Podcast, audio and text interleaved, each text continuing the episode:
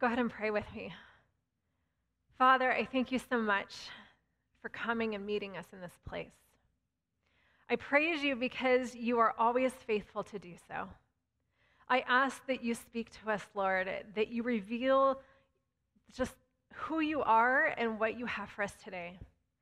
I thank you that you love us and that you want to make yourself known to us.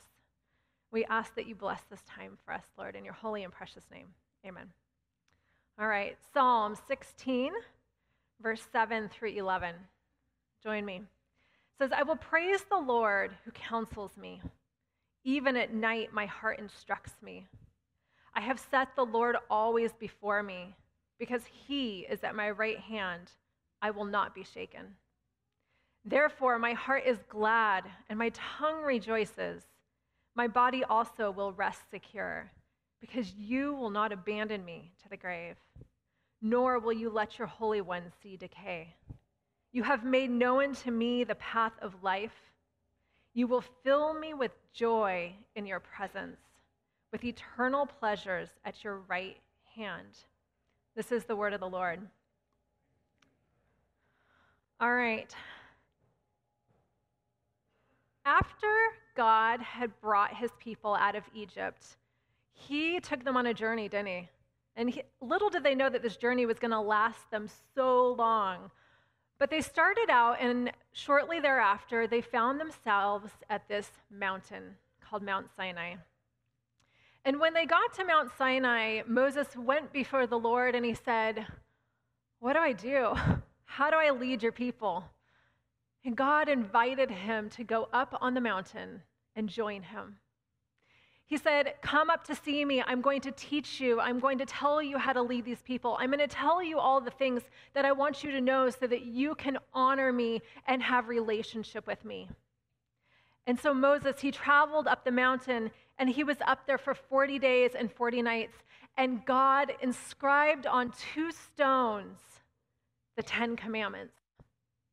And at the end of their time, God said, Moses, you need to hurry and go down the mountain because the people that you brought out, they have rebelled. And you need to go down to them immediately. And so Moses, he goes and he walks down the mountain and he finds himself at the foot and he sees from a distance his people that he helped bring out of Egypt with so much passion and so many things had happened and the red sea had parted and these plagues and all of a sudden he sees that these people had forgotten who god was they had already in a short time abandoned him they rejected him they had made for themselves they had collected all of the gold and they had made a false god they created a calf a baby cow made out of gold. And they were there and they were worshiping it. And they were partying and they were sinning and they were, were rebelling and their hearts had left God. And when Moses saw this, he, he was grieved. He was grieved on behalf of this covenant that he had made with them, with God. And so he threw down these stone tablets and they broke. And he said, Why? Why did you do this? And they said, We thought that you were gone, that God had abandoned us. So we created our own God.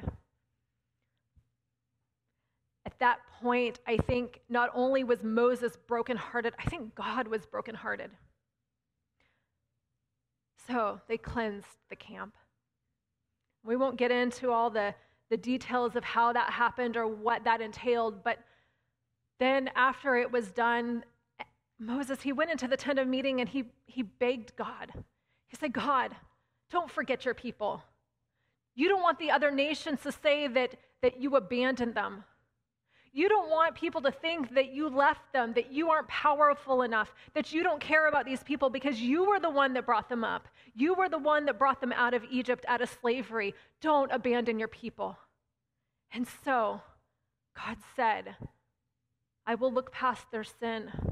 Moses, come up the mountain and see me. And so Moses, once again, he trekked up this mountain and he was there for 40 days and 40 nights again. And this time, God did not inscribe with his own finger on the tablets. Moses chiseled out all of the words that were the covenant between God and his people. Thou shalt not murder. Thou shalt not commit adultery. Honor your father and mother. Keep the Sabbath day and keep it holy, and so on and so forth. And as he was up there, God taught him. He got to experience his presence and his power and his majesty, and he was in awe of a God that was miraculous and amazing and so much more than we are. And so Moses, after 40 days and 40 nights, he went and he took these two new stone tablets and he traveled down the mountain. And when he got to the bottom, the people saw him from a distance because this time they were waiting for him. And so they saw him and they were terrified. They were afraid because you see, Moses, when he was up in the presence of God, he had changed. He was transformed. He looked different. He was physically glowing. I didn't know that we were bioluminescent, but I think this gives a little bit of evidence that when you encounter God, man, he can do amazing things. And this guy, he began to glow, and the people were afraid and they ran. And he called to them. He said, No, hey, wait, wait, wait, where are you going? And they're, they're running, and he's like, It's me, Moses. And he had to convince them to come nearer and come nearer, and they were still terrified. And so he put a veil over his face. And he put it over him, his face, eh, so that the people wouldn't be afraid of the glory of God. And so, when he would go into the tent of meeting, though, he would take off the veil and he would speak to God and he would learn to, uh, from God and he would have conversations with God, and God would make him glow all the more. And then he'd step out of the tent of meeting and he'd have to put the veil back on so as not to scare all the people. Moses glowed because of the presence of God. When I was a teenager, I was 16 years old. I had been away from home for about a year. I was at a boarding school. And while I was living there, a lot had changed in my life. A lot had changed in my family. And this was going to be the first time I flew home. It had been a long season, a hard one. And as I was preparing to go home, I was nervous and I was afraid. And so I said to the Lord, I said, Lord, do you think you could encourage me? Will you go with me? Will you help me? And I didn't know how he was going to do it, and I didn't know what was going to happen. But that day, I got on a plane, and I have to be honest, I am an aisle, or I'm a window seat kind of gal. Anybody else like the window seat on a plane? Nobody else just, oh, there's a few of us. Okay. See, I like to look out the window. I like to see the clouds and the blue skies. I like at night to see all the lights below. I like to see the patchwork quilt of farmland and the mountains and the cities. I like to see the view. If I can't have the window seat, my next choice is then the aisle seat. Anybody else like an aisle seat? Few of you. Okay. We can stretch out our legs as long as the cart with the you know refreshments doesn't hit us. Uh, we have a little bit of elbow room on one side of us. But to be honest with you, and maybe you're like me, I don't really like the middle seat. Anybody else? Anybody here love the middle seat? No. Oh, we got a few people. Okay. So for me, feels a little awkward you know, I may not know those two people. I don't know who I'm sitting next to, and I feel a little claustrophobic sitting next to two strangers. This particular day that I got on the plane, this was before you could, uh, you had assigned seating, so this was a while ago. And you could pick any seat you wanted. And I was one of the first people on the plane. So there were a couple of people before me, and then me. And I could have had the pick of the entire plane, quite frankly. But all of a sudden, I found myself go and sit down next to this little old lady in the middle seat. And as I'm sitting down, I'm thinking to myself, what am I doing? I should get up and move.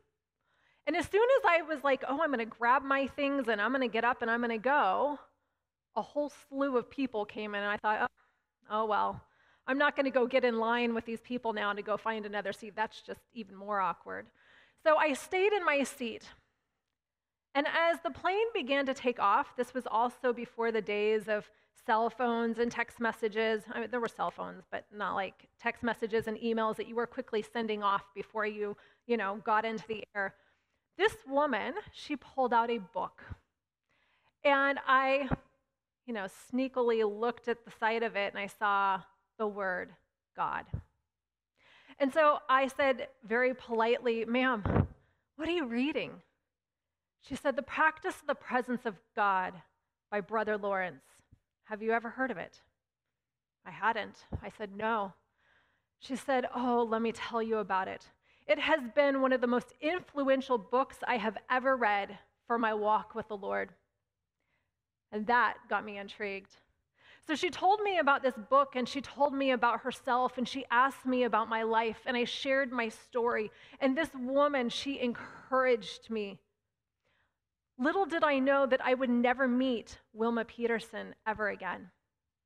And little did I know that this encounter with this woman would last me decades of encouragement. At the end of our flight, she decided to give me her book. This is one of my most prized possessions. She wrote down her phone number. She inscribed it to me. She gave it to me and said, I hope that this encourages your faith like it has encouraged mine. It took me a while to read it. It's written in Old English. It's a little challenging, but man, is the content so worth it. You see, it's about a man named Brother Lawrence. He didn't write the book. It's about conversations that were collected and letters that he had written. And after he, he had died, they were compiled together and put into this very small book. He was a man who was really a nobody. He was, he started out as a soldier. He, after he came out of the war, this was the 1600s, he became lame he then went to become a footman, but it says he was so awkward and clumsy and he broke everything, he kind of failed at that. So then at that point, he decided to go and become a monk. He wanted to serve God. And so he entered into the monastery and he had these lofty goals of worshiping God. And he got his assignment. And his assignment was to work in the kitchen. He didn't really have an affinity for working in the kitchen. He wasn't naturally gifted, but nonetheless, that's where he found himself. And so, pretty early on, he decided, you know what? I am going to learn to worship God in all circumstances. I am going to invite his presence into everything that I do.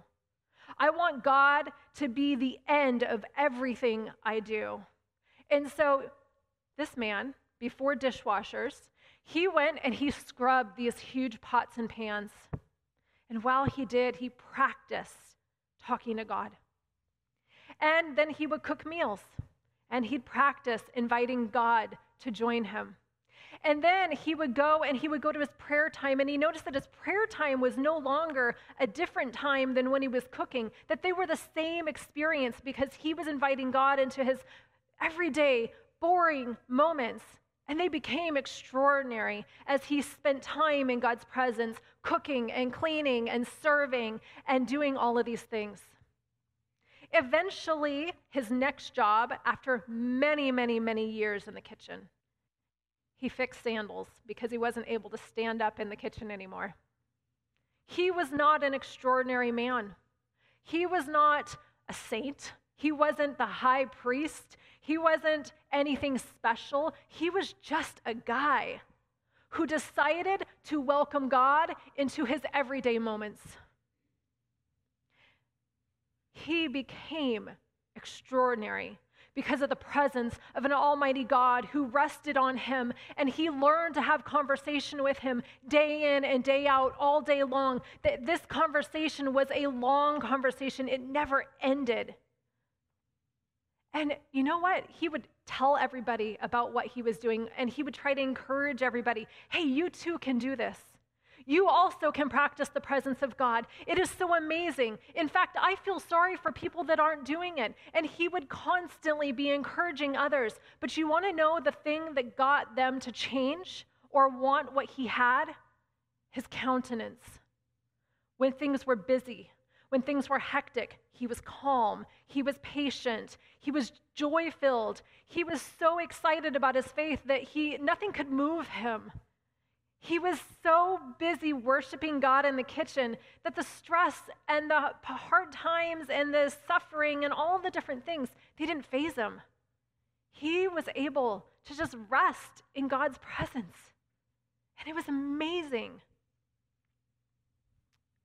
You see, he learned something.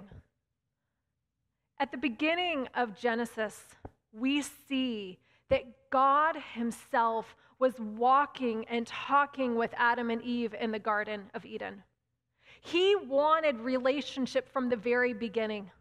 He wanted to come down and be with us and talk to us and walk with us all throughout the day. And then we go to Exodus a few chapters before we see the Ten Commandments, this mountaintop experience of Moses. We see God say, I brought you out of Egypt so that I may dwell with you and be your God. He is the God that wants to dwell with us. And then we go and we flip to the New Testament and we see that Jesus came down and he dwelt among us. That he came and when he left for us, he then went and sent his spirit to dwell within us. And as he dwells within us, he wants to illuminate us to become like him. And then in the last chapter of the very last book in Revelation, we see that God, be, he has said, his place is now to live with us that we are going to be his people and he is going to be our God and we will get to live with him forever.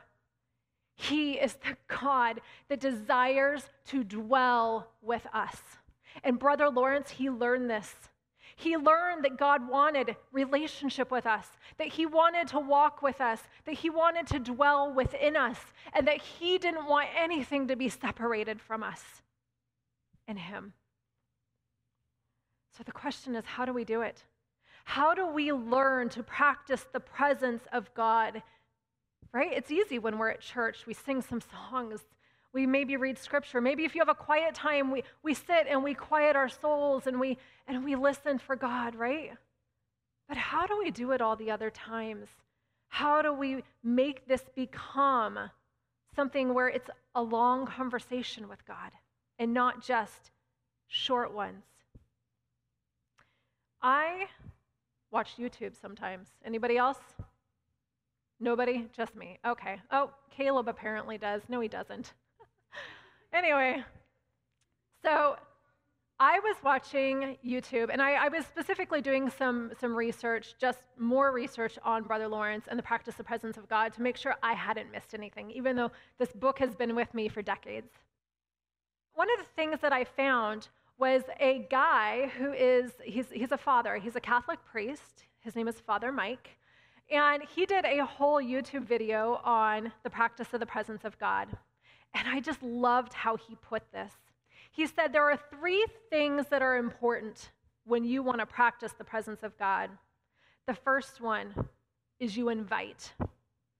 And he said it like this Hey, Jesus, you want to come with? I'm going to go run some errands. Want to come with? I'm going to go do my chores. You want to come with? I'm going to go to my job. Hey, Jesus, you want to come with? Hey, Jesus, Father, Lord, you want to come with me?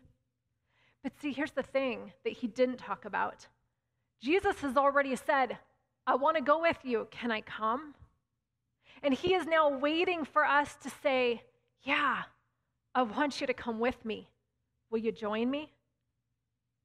And so we have this opportunity to invite him into our everyday moments. And then the second thing that we do is we gaze upon him. We focus. We pause all the noise. We sit in some quietness in our soul and we focus on our Lord. You know, I talked about this in, our, in my first sermon here, right? Fixing our eyes, our perception, remembering the spiritual realm to be focused. We focus on Him. And the third thing, maybe the hardest, we talk to Him. We just start talking. If you were inviting your best friend along to go to the store with you, what are you going to say? If you are inviting your best friend to go on a run with you, what are you saying? Inviting him to join you, what do you say? You say what's on your heart. You talk about your day. You talk about all the things that you're afraid of. You know, when I got on that plane, that's exactly what I did. God, I'm scared. I don't know what to do. I haven't been home in a long time. Will you come with? Will you encourage me? Boy, did he show up. And I know that he will show up for you too. For quite some time, I have been working on another writing project, um, specifically on spiritual growth. And when you write a book, you do a lot of research.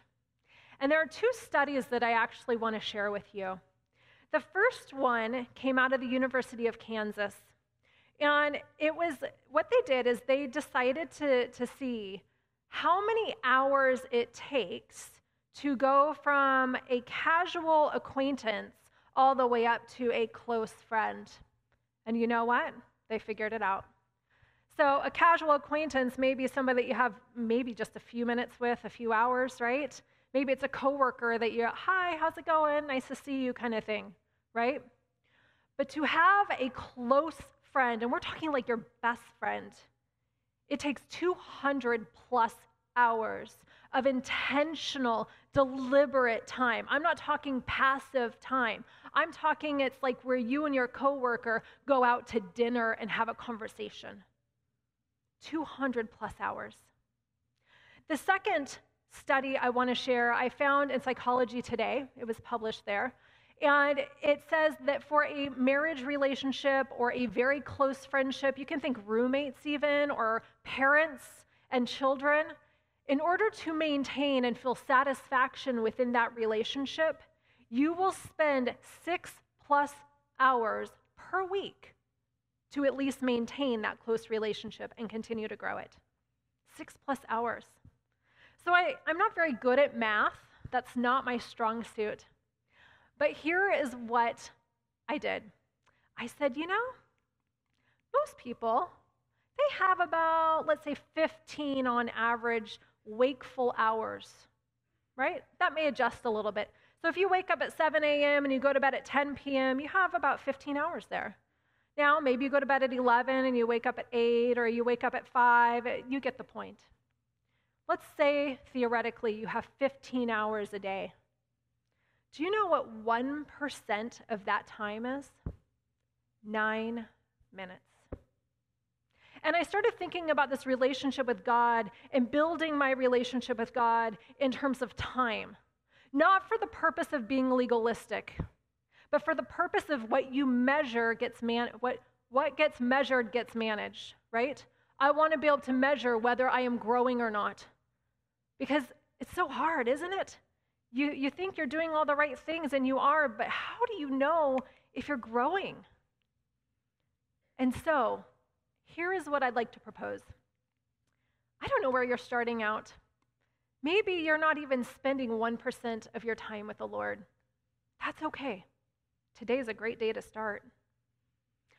1% of our time is nine minutes, 2% is 18, 3% is what? 27 If we want to go crazy and go 10% of our time, that's 90 minutes.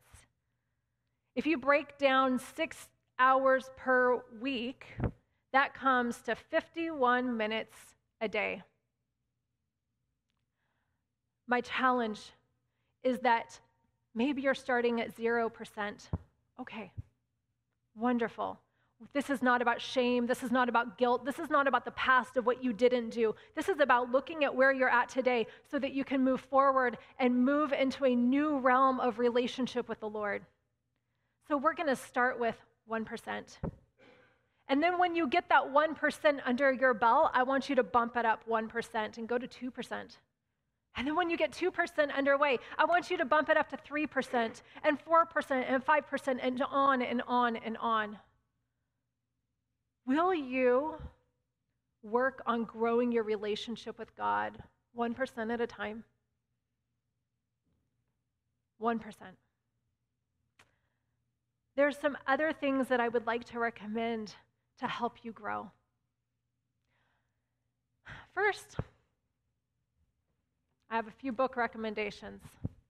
This is my favorite. It's the Bible. You know, nine minutes. You could spend it in that. You could talk to them. You could do all sorts of things, right? You could sing a song. Last week I gave out a list of all the sorts of things you could do. Pick one. Spend a few minutes doing it. Have a conversation with him. Invite him in. Invite him with. And then talk to him. The second thing I'd like to recommend is My Heart Christ's Home. Or, sorry, We'll do that in a minute. The practice of the presence of God. It's a little hard to read, it's worth the effort. I love this book. I can't recommend it enough. How a basic, ordinary guy became extraordinary and influenced millions of people just because he practiced God's presence. The next one I have is My Heart Christ's Home. I love this little book. It's a booklet, it's not even a book.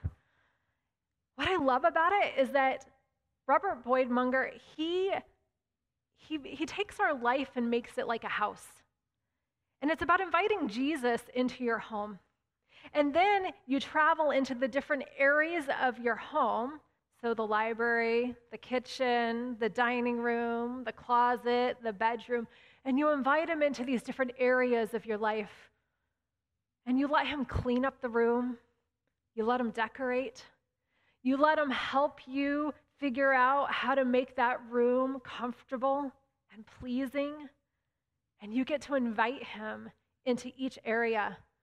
But it's not just about inviting Him as a guest, it's about giving Him the title to the house and asking Him to come and be the owner of it, to do as He wills with it. So, those are my book recommendations. They're good ones. I can't recommend them enough. You could spend nine minutes spending time on one of these if you'd like. There's a couple of apps I'd actually like to share with you. The first one is called Soulscape. It's a Christian meditation app. And what you do is you push play, and this woman comes on and she reads or says, I guess, this meditation based on scripture.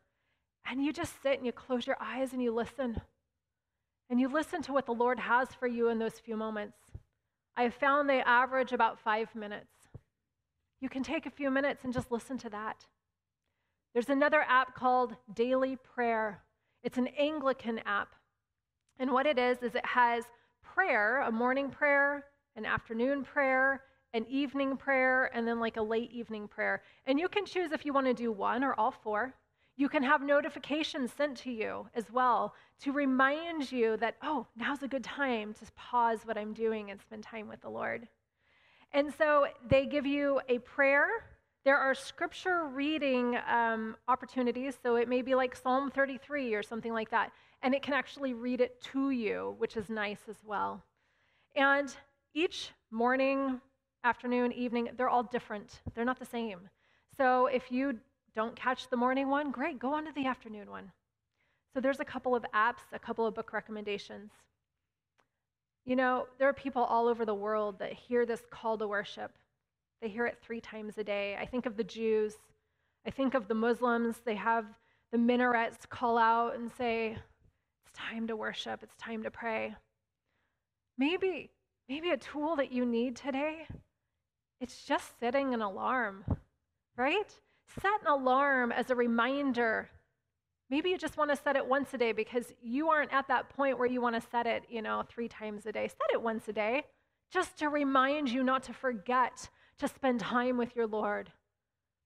And then, as you're growing, set another alarm, and then another, and then eventually you're not going to have to set an alarm. There are also other tools that you can use that are reminders. And the first one is actually what we talked about with the kids. You know, how many of you have light switches in your house? Oh, good. I'm so happy. Well, if you have candles, you may use those too. But every time you took, turn on a light switch, maybe you need to put a sticky note over it to remind you to, to refocus on God, to refocus on your relationship, to maybe talk to Him. Put a sticky note over it. Every time you flip it on, let it be a reminder. The last reminder I want to give you is actually this. So I looked, it's not sunflower season. I looked for a big one and I couldn't find a big one, but I found these little ones. Maybe you need to print out a picture of a sunflower and put them everywhere, or just grow them all over your, your backyard or something. But the reason why I'm bringing up a sunflower is this they are heliocentric. What that means is this when they are young and immature, do you know what they do? From the time the sun rises to the time it sets, it follows the sun. It does this and its face is oriented towards the sun the entire day. It's a reminder to orient your life and your face towards the sun throughout the entire day. Find yourself a reminder. I don't know what it is, if it's an app or it's a sunflower or it's just a sticky note. I love sticky notes. Remind yourself to invite him in. Remind yourself that he wants to dwell with you. He wants to dwell in you. He wants relationship with you. That's why he came. And spend some time each day in his presence. And I guarantee you, you also will shine and glow and be transformed. Being that this is my last day, I have something I want to read for you. It's not a letter, I promise. Scripture, it's Ephesians 3. It's Ephesians 3, 16 through 19, and it goes like this This is my prayer for you, North Holland. I pray that out of his glorious riches he may strengthen you with power through the Spirit in your inner being, so that Christ may dwell in your hearts through faith and I pray that you, being rooted and established in love, may have power together with all the saints to grasp how wide and how long and how high and how deep is the love of Christ, and to know this love that surpasses knowledge, that you may be filled to the measure of all the fullness of God. With that, I'd like to pray.